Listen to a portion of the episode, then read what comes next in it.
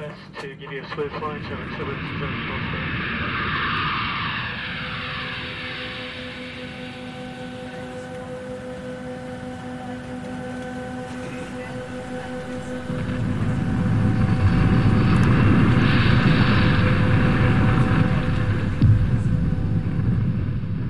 ادای احترامی می‌کنیم به تمامی مسافران و خدمه پرواز 752 هواپیمای اوکراین که مظلومانه مورد اصابت موشک های پدافند خودی قرار گرفتند به همه بازماندگان این حادثه تسلیت میگیم و امیدواریم روزی ابعاد ماجرا مشخص بشه. سلام. اگه برای اولین باره که دارید ساعت صفر رو میشنوید لطفا برگردید و این پادکست رو از قسمت اول دنبال کنید. لطفا همین الان این اپیزود رو در هر پلتفرمی که گوش می‌کنید لایک بزنید و تا انتهای این اپیزود همراه ما باشید. متشکرم. اسپانسر این قسمت از ساعت صفر سیمیا روم مجموعه که خدمات روانشناسی به ایرانیان خارج از کشور ارائه میده. این پلتفرم مناسب کسانیه که دنبال بهترین مشاورین، روانشناسان و یا روانکاو ها میگردن و در عین حال خیلی علاقه ندارن تو صفحه انتظار منتظر باشن. در سیمیا روم شما می‌تونید به صورت آنلاین مشاوره تصویری داشته باشید. مشاوره در حوزه های مختلف خانواده، زوج درمانی، زناشویی، کودک و نوجوان و مهارت‌های فردی قابل دریافت از سیمیا رومه. تیم پشتیبانی با انجام یه مصاحبه اولیه متخصصی رو که بتونه بهترین کمک رو به شما بکنه معرفی می‌کنه. برای ایرانی هایی که در خارج از کشور زندگی می‌کنن و دلشون می‌خواد پیش مشاور و روانشناسی برن که بتونن باهاش با زبون اولشون یعنی زبون فارسی ارتباط بگیرن سیمیاروم گزینه خوبیه. از مزیت‌های دیگهش اینه که امکان پرداخت با هر کارت اعتباری رو برای شما فراهم می‌کنه و اگه بیمه شما خدمات سلامت روان رو هم پوشش بده می‌تونید از سیمیاروم نامه بگیرید و بیمه هزینه های شما رو متقبل بشه. سیمیاروم.com آدرس وبسایت این مجموعه است که میشه پروفایل روانشناس هایی رو که باهاشون همکاری می‌کنن رو ببینید. آدرس وبسایت و صفحه اینستاگرامشون در توضیحات این قسمت قرار گرفته.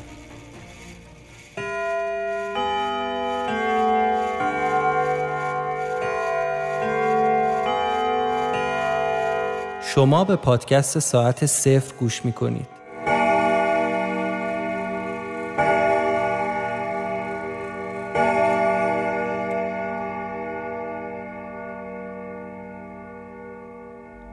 آنچه گذشت همون آدمی که چند ساعت پیش کتکم زده بود اومد پیشم و از پشت لباس منو گرفت و نوک تیز یه چیزی مثل چاقو گذاشت رو گردنم بعد اومد در گوشم و آروم به هم گفت مثل یه پسر خوب حرف گوش کن.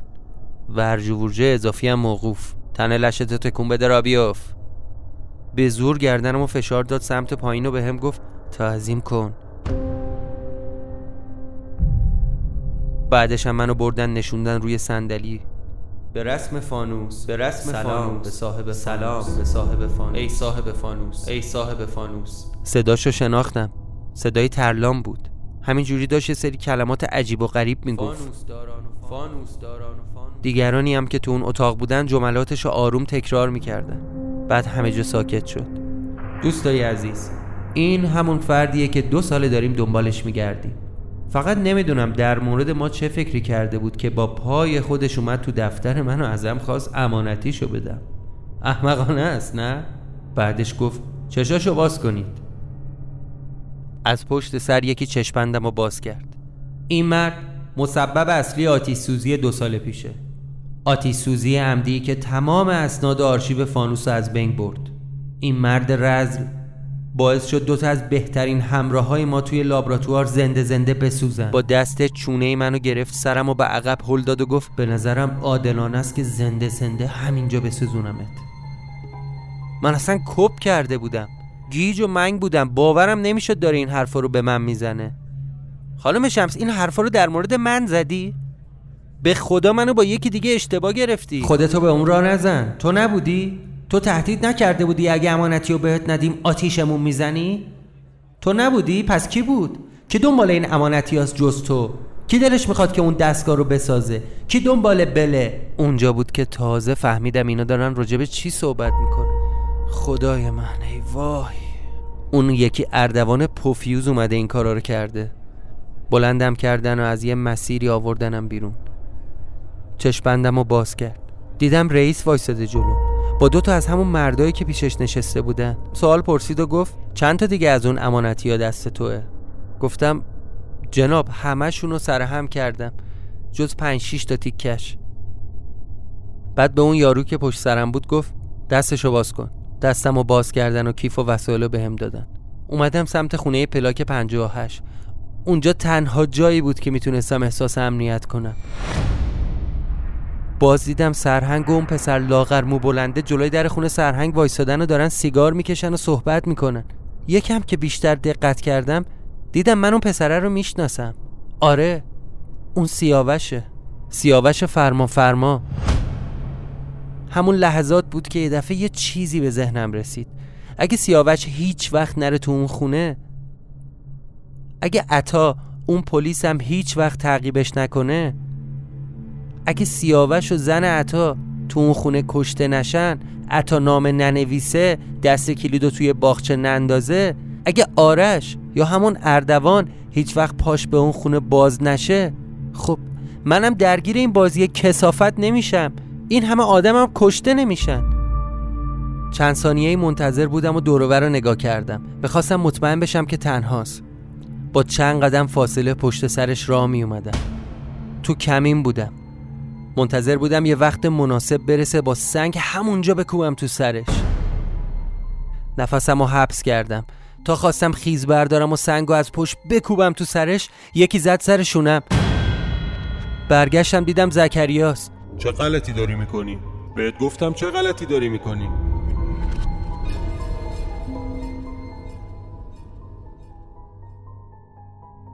قسمت نهم از فصل دوم چی؟ زکریا؟ تو اینجا چیکار می‌کنی؟ جواب سوال با سوال نده میگم منو تعقیب می‌کردی؟ اون بابا حق داشت به هم گفته بود یه وقتایی کارای احمقانه می‌کنی الان می‌خواستی چیکار کنی با سنگ بزنی تو سر اون یارو اصلا به تو چه ربطی داره؟ کی بهت گفته منو به پایی؟ اون بابا کدوم خریه؟ همون خریه که تو رو فرستاد پیش من برات سجل درست کنم زکریا یعنی تو از تو از همه چی خبر داری؟ بس کن این شعر رو ورا رو حال نمی کنم تو کارت خیلی سرک بکشم اون یارو همون کد سی و هفت به هم گفته بود بیام این دوروور کشیک بدم تو رو بپام منو به پایی که چی بشه؟ که اگه دیدم داری با یکی گلاویز میشی یا خواستی کسی رو بزنی بیام جلوتو بگیرم نذارم از همون روزی که مدارکو بهت دادم تو نخت بودم هر روز می اومدم همینجا که اگه ببینم داری کار احمقانه می‌کنی جلوتو بگیرم نذارم خودتو فنا کنی نشون به اون نشون که قناریا تخم گذاشتن قناریا تخم گذاشتن آها خب این سی و هفت که میگه اصلا کیه؟ چه شکلیه؟ کجا دیدیش؟ اسمش چیه؟ تا حالا ندیدمش همیشه پشت تلفن با هم حرف زدیم. البته یه بارم پادوشو فرستاد. اسمشو نمی‌دونم اما اما اون یارو نوچش بهش می‌گفت سرهنگ. بعد دست کرد تو جیبش و یه تیکه کاغذ در آورد. به هم گفت بگیر اینو. این نشونی جایی که می‌تونی منو پیدا کنی. اون بابا ازم خواست بهت کمک کنه. ما هم دورا دور هوا تو داشتیم. دیدیم که تو اون عکاسی خف شدی. ولی خب نفهمیدیم سوار کدوم ماشینت کردن و بردن تو کارگاه کفاشی. تا اونجا هم اومدی. ولی اونجا نمی‌شد بیایم درت بیاریم. چند تا به پا جلو در بود. به هر حال. زد زیاد. کار داشتی خبرم کن.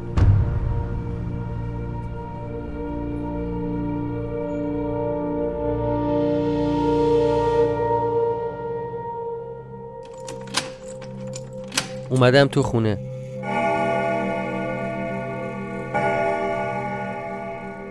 از سر کوچه تا وقتی که بیام تو مدام به این فکر می‌کردم آخه این سرهنگ چطوری تونسته فکر منو بخونه؟ اصلا کف کرده بودم. اومدم تو خونه و دیدم یه پاکت کاغذی روی میزه. می‌تونستم حدس بزنم که این پاکتم خود سرهنگ گذاشته. پاکت رو باز کردم. یه ورق کاغذ داخلش بود. اولین جملهشم این بود. مگه قرار نبود اشتباهایی که اردوان کرده بود و نکنی؟ اردوان هم داشت همین کارا رو می‌کرد. اونم فکر می‌کرد که اگه آدم قبلیایی که اومدن تو خونه و عکسشون رو دیواره رو از بین ببره مشکلش حل میشه. اینطوری هیچ وقت پای خودش به این خونه نمی‌رسه. کل یادداشتش یه صفحه بود اما خیلی چیزای مهمی رو نوشته بود. اونم با خودکار سبز. از همون رنگ خودکار دیگه مطمئن شدم که یادداشت خود سرهنگه. مثل همون لیست اسامی که برام نوشته بود. اونم جوهر خودکارش سبز بود.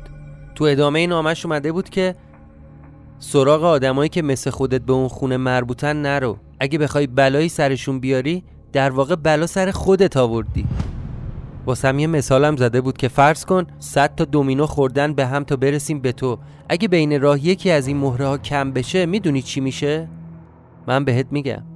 اونی که نابود میشه خود توی پسر چون اون مهره هیچ موقع نمیافته. اگه به سیاوش شلیک کنی سیاوش چیزیش نمیشه. ولی تیر می‌خوره به خودت.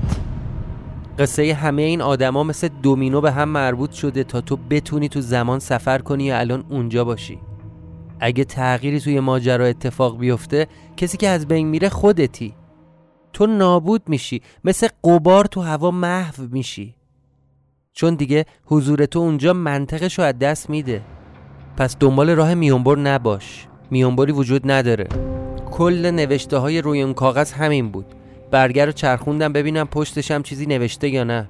که دیدم یه جمله دیگه هم هست. چند بار اومدم تو خونه زنگ زدم بهت. جواب ندادی. انگار سرت با اون دختره خیلی گرمه ها. خیلی خوش نگذرون. قبلا هم برات نوشتم که داره دیر میشه. خیلی نباید بیرون خونه باشی. به این تاریخی که می نویسم زنگ بزن. راستی یه خبر بدم برات دارم. زنگ بزن. تاریخی هم که ته جملش نوشته بود این بود. 15 دی ماه 1399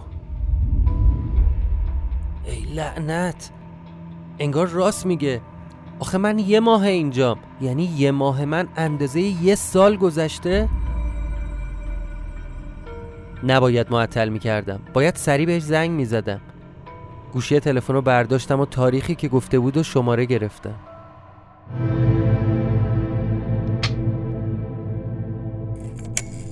موقعی که می‌خواستم به سرهنگ زنگ بزنم خدا خدا می‌کردم بهیموتون دوروبرا نباشه.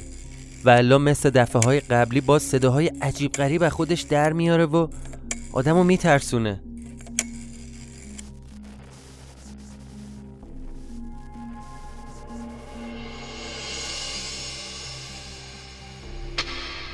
الو؟ الو سرهنگ صدامو میشنوی؟ الو؟ میشنوم میشنوم. بالاخره تو خونه آفتابی شدی. چه عجب پسر تو فکر کردی رفتی شهر فرنگ نه سرهنگ. من درگیر یه سری ماجرا شدم. قصهش درازه. سرهنگ چرا به من نگفتی تو تو آینده یه بار دیگه منو فرستادی سفر؟ اونم به سه سال قبلتر از الان؟ مگه همه چی باید توضیح بدم؟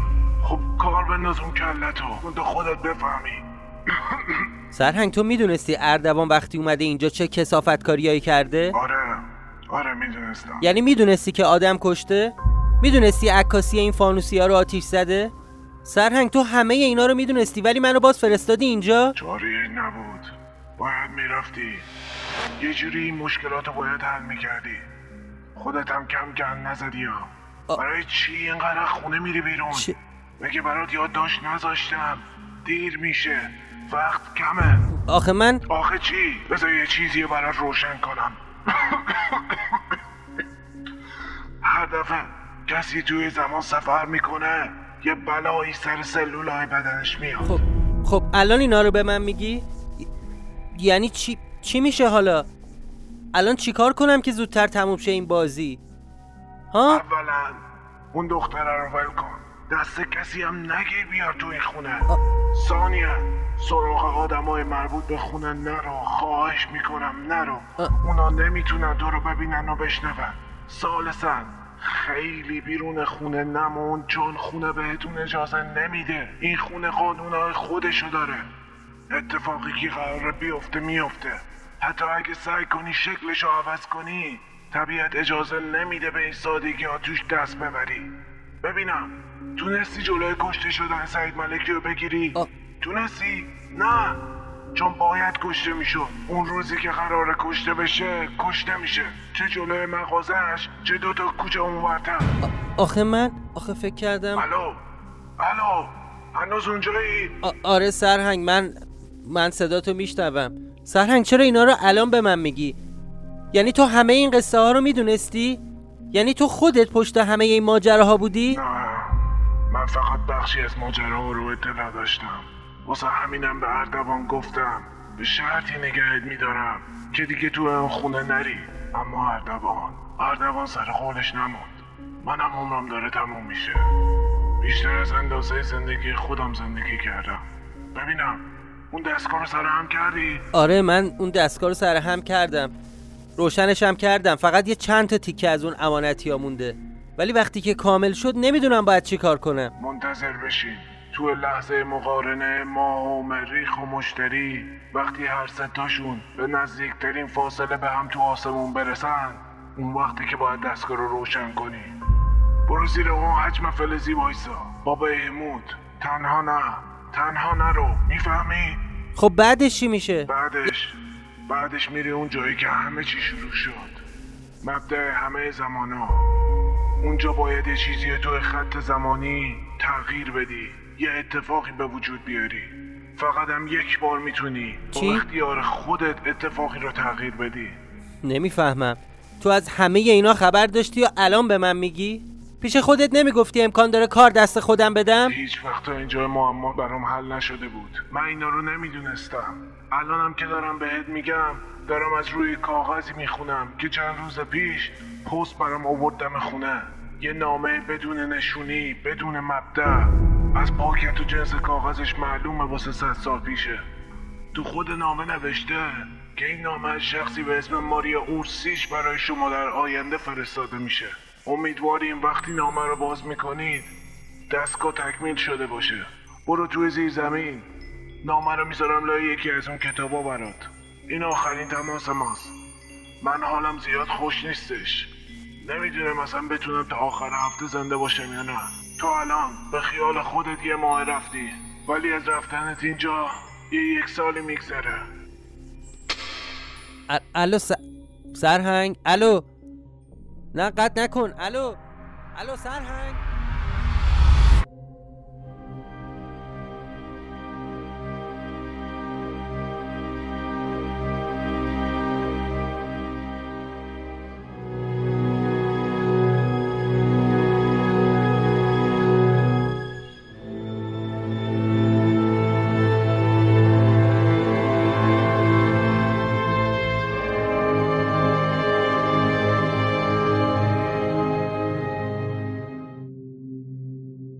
چند ساعتی به همه حرفای سرهنگ فکر کردم تا بتونم تصویر واضحتری از همه قصه این خونه و معماهاش تو ذهنم بسازم.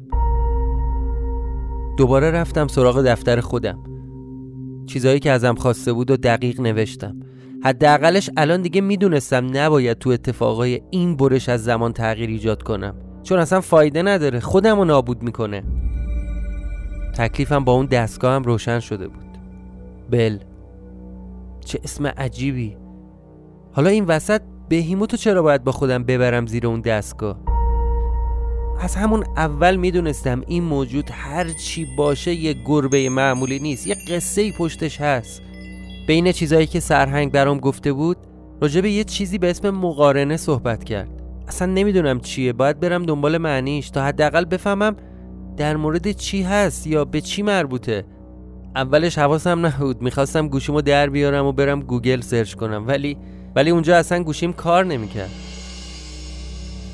اونجا بود که به این فکر کردم می‌تونم از یاقوت بخوام از کتابخونه ای که توش کار می‌کنه برام در مورد نجوم و مقارنه و این مسائل چند تا کتاب بیاره. حداقل شاید از توی اون کتابا بتونم چیزی رو پیدا کنم. اولش به نظر می اومد با دونستن اون چیزایی که سرهنگ بهم گفت کارم خیلی ساده تر شده.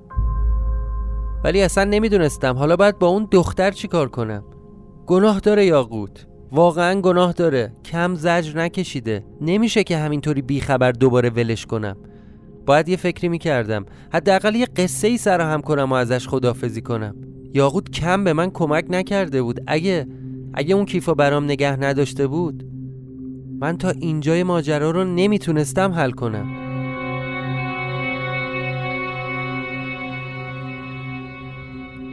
رفتم سراغ بهیموت. بازم پیداش نبود. حتی موقع تلفنم سر و صدایی ازش نیومد. چند دفعه صداش کردم. ولی به صدا کردنهای من اعتنایی نمی‌کرد. پس به عادت همیشگی برای اینکه سر و کلش پیدا بشه ظرف غذاشو پر کردم. مثل فشنگ سر و کلش پیدا شد. آقا تشریف آوردن. همینطوری که داشت غذا می‌خورد منم نشستم کنارش و شروع کردم باش به حرف زدن. بیمود اون شب توی انبار وقتی اون دستگاه رو خاموش کردم صدای تو رو شنیدم. بیمود من تو رو توی انبار دیدم. چطوری اومده بودی اونجا؟ ها؟ آخه الان دیگه شک ندارم خودت بودی بهیموت توهم نبود. تا قبل از اینکه با سرهنگ صحبت کنم احتمال می‌دادم که شاید تحت تاثیر اون دستگاه توهم زده باشم اشتباه دیده باشم یا اشتباه شنیده باشم. اما اما وقتی سرهنگ گفت وقتی دستگاه کامل شد بهیموتو بغل کن و برو زیر اون دستگاه مطمئن شدم که اشتباه نمی‌کنم. بهیموت تو می‌تونی از اینجا غیب بشی و تو اون انبار ظاهر بشی؟ کاش می‌تونستی به هم جواب بدی. کاش حداقل می‌گفتی اونجا چی کار داری؟ چرا آمده بودی اونجا بهیموت؟ ای بهیموت ای بهیموت بذار بذار یه چیزی بهت بگم. واقعا دلم می‌خواست می‌تونستی صحبت کنی. حرف بزنی و خودت صاف و پوسکنده همه چی رو برام تعریف کنی. اینطوری حداقل از توی این باطلاق میام بیرون. تو قبلا هم با هم توی خواب صحبت کردی. چند دفعه هم کمکم کردی. مثل ماجرای تلفن مثل قصه روزنامه ها مثل نشون دادن عکس آرش و حسام. کاش الانم کمکم کنی. واقعا الان به کمکت احتیاج دارم. بعد از اینکه چند دقیقه داشتم با بهیموت درد دل می‌کردم خندم گرفت. خنده تلخ. فکرشو بکن. کارم به جایی رسیده بود که تنها کسی که می‌تونستم باهاش درد دل کنم و حرف بزنم حیوانم بود. جز اون با هیچ کسی نمی‌تونستم درد دل کنم. خیلی روزای سختی بود. بعد گذشت یک ماه هنوز فکر می‌کردم تو این شهر غریبم. واقعا هم غریبه بودم. وایسادم تا غذا خوردنش تموم شه. بعد بغلش کردم و نشستم رو مبل قهوه‌ای رو به قاب عکسا داشتم به این فکر می‌کردم که اگه زکریا نبود اگه من با سنگ زده بودم تو سر سیاوش یعنی خودم رو میکشتم خب اینطوری که سرهنگ گفته بود آره خودم رو از بین میبردم. پس یه جورایی باید از سرهنگ متشکر باشم که جونم رو نجات داد. چون اون بود که به زکریا گفت جلوی منو بگیره. بعدش اون دفترچه یادداشت قهوه‌ای رو که قصه های سفر به سه سال قبل و محمد تنابنده و آشنا شدن با یاقوت بود و از روی میز برداشتم چند صفحه همینطوری پشت سر هم خوندم. چیزایی که توی اون دفترچه نوشته بودم با حرفایی که دیروز یاقوت توی خیابون به هم زد کمکم کرد تا بفهمم چرا یاقوت همچین شخصیتی داره. چرا انقدر مهربونه؟ واقعا باور کردنی نیست که تو یه زن و سه سال بیخبر ول کنی بری و اون هنوز عاشقت باشه. بعد خوندن اون دفترچه اومدم توی زیر زمین لای کتابا رو گشتم تا ببینم سرهنگ نامه رو گذاشته پایین یا نه. نبودش. با خودم فکر کردم باید بیشتر صبر کنم. بعد یه مقداری دیگه از اون پولایی توی زیر زمین رو برداشتم. اون روز جز صحبت کردم با سرهنگ باید یه کار مهم دیگه هم انجام می‌دادم. باید زنگ می‌زدم به جمشید ناطق. حواسم بود که یه طوری باهاش رفتار نکنم که دوباره تو درد سر بیفتم بعدشم اومدم بالا وسایلم رو جمع کردم و از خونه زدم بیرون.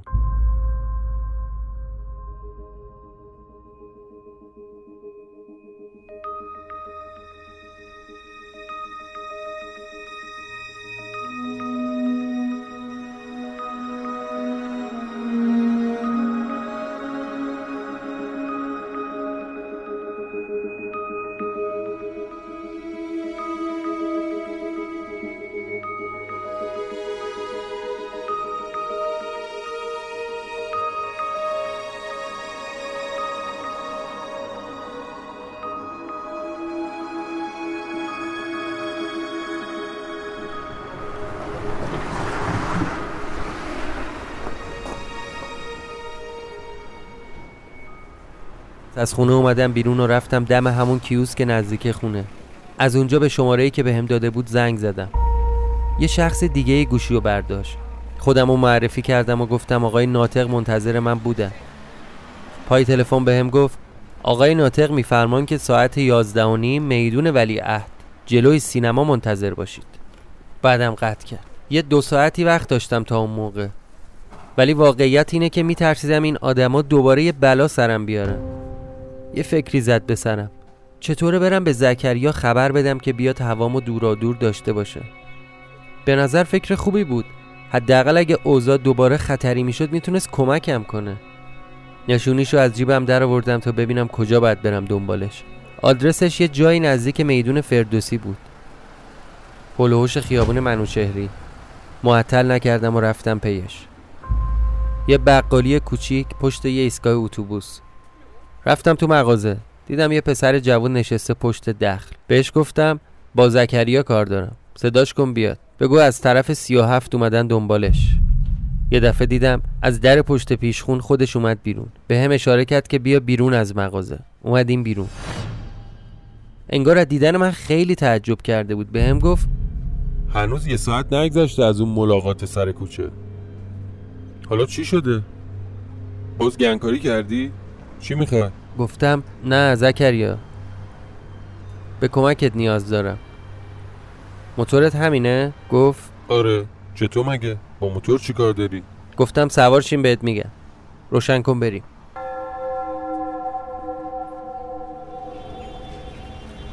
تو را توجیهش کردم که به خاطر یه کاری مجبورم دوباره با همون آدمایی که توی کارگاه کفاشی خفتم کرده بودن همون فانوسی ها ملاقات کنم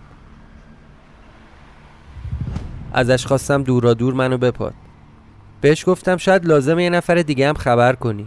من یه اسلحه می‌خوام. می‌تونی برام جور کنی؟ بهم گفت اینطوری خرجت خیلی میره بالاها. باید مواجب بیشتری بدی. بینم امروزم تیر و ترقه بازی میشه؟ نمی‌دونم زکریا. نمی‌دونم احتمالش هست. بعد ازش خواستم منو ببره دم همون عکاسی تا ماشین یاقوتو بردارم. گفتم برو کاراتو بکن. ساعت یازده بیا دم کافه کوچینی. اونجا نزدیک جاییه که باهاشون قرار دارم. بیایید اونجا تا با هم قرار مدارمونو بذاریم. منو پیاده کرد و رفت. منم اومدم سراغ ماشین. به این فکر کردم که انقدر وقت دارم تا برم خونه یاقوت و ازش بخوام برام از کتاب خونه اون چند تا کتابو بیاره. پس سری را افتادم. رسیدم دم خونه. ماشین رو همونجا خاموش کردم و بدو بدو رفتم بالا خواستم در خونه رو بزنم که دیدم در بازه از پشت در یاقوت رو صدا زدم یاقوت یاقوت جان خونه ای؟ حالت خوبه؟ با ترس و لرز آروم لای در رو باز کردم اولین چیزی که چشمم افتاد بهش این بود که قاب عکس دو نفره من و یاقوت شیشه شکسته و یه وری آویزون از دیوار یعنی چی؟ کل خونه هم به هم ریخته بود. انگار چند نفر ریختن تو خونه و زدن همه چی رو درب و داغون کردن. اون لحظه با خودم گفتم خدایا بلایی سر یاقوت نیاورده باشن. دویدم تو اتاق خواب. دیدم همه کشوها رو در آوردن و خالی کردن وسط اتاق. حتی لای دفتر کتابا و روزنامه ها هم گشته بودن. کل وسایل خونه زیر و رو شده بود.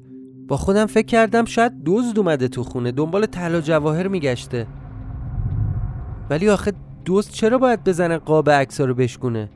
هرچی هست ماجرا یه ربطی به فانوس داره. دست باشه شدم از خونه زدم بیرون. دیگه داشت دیر می‌شد. توی ذهنم دو حالت رو تصور کردم. یا موقعی که اینا ریختن تو خونه یاقوت خونه بوده و گیر اونا افتاده یا اینکه وقتی اونا آمدن یاقوت نبوده در رو شکستن اومدن تو. از خونه اومدم بیرون. یکم به هم ریختم دست پاچه شدم. وقتم نداشتم باید می‌رفتم سر قرار. اگه یاقوت خونه بوده لازم نبوده که اینا قفل در رو بشکونن. در می‌زدن اونم در رو باز می‌کرده دیگه. پس با همچین فکری به خودم امیدواری دادم که ایشالله یاقوت پیششون نباشه. هلوش یازده و ده دقیقه رسیدم دم کافه گوچینی. دیدم زکریا با یه نفر دیگه جلوی در کافه وایسادن کنار موتور. رفتم باشون صحبت کردم. بهشون گفتم من نیم ساعت دیگه جلوی سینما قرار دارم با اونا. احتمالا از اینجا میریم سمت جاده کرج. دنبالمون بیاین و حواستون باشه. فقط خیلی مراقب باشید. نمی‌خوام اونا بفهمن که شما دارید دنبال ما میایید جلو چششون آفتابی نشید. بعد به زکریا گفتم چیزی که می‌خواستم و برام آوردی؟ یعنی الان بدم همراهت باشه؟ خب اگه گشتن دیدن اسلحه داری چی؟ حرفش منطقی بود. بهش گفتم خب پس نگردار بعدا ازت می‌گیرم. آخرین چیزا هم با زکریا چک کردم و یه آدرس حدودی هم از اون انبار بهش دادم.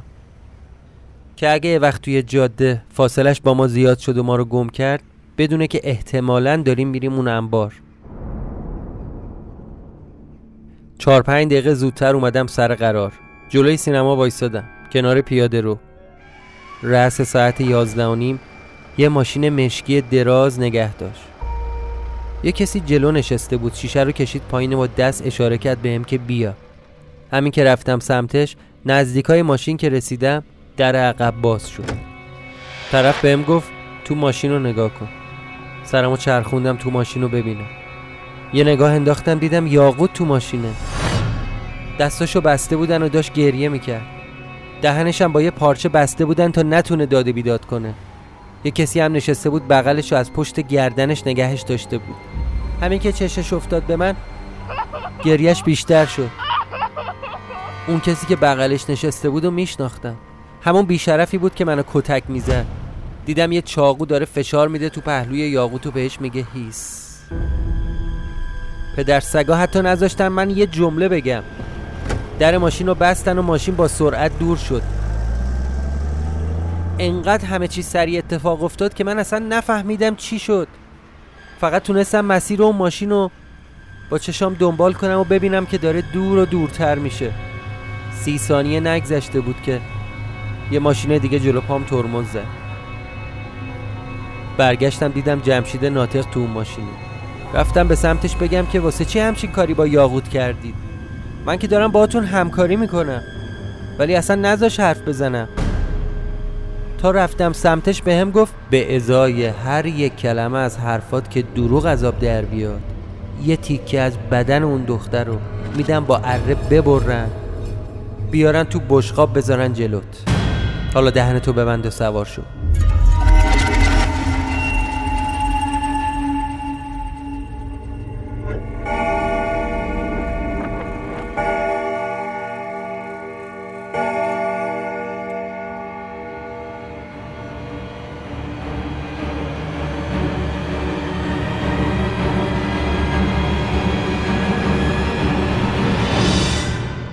پایان قسمت نهم.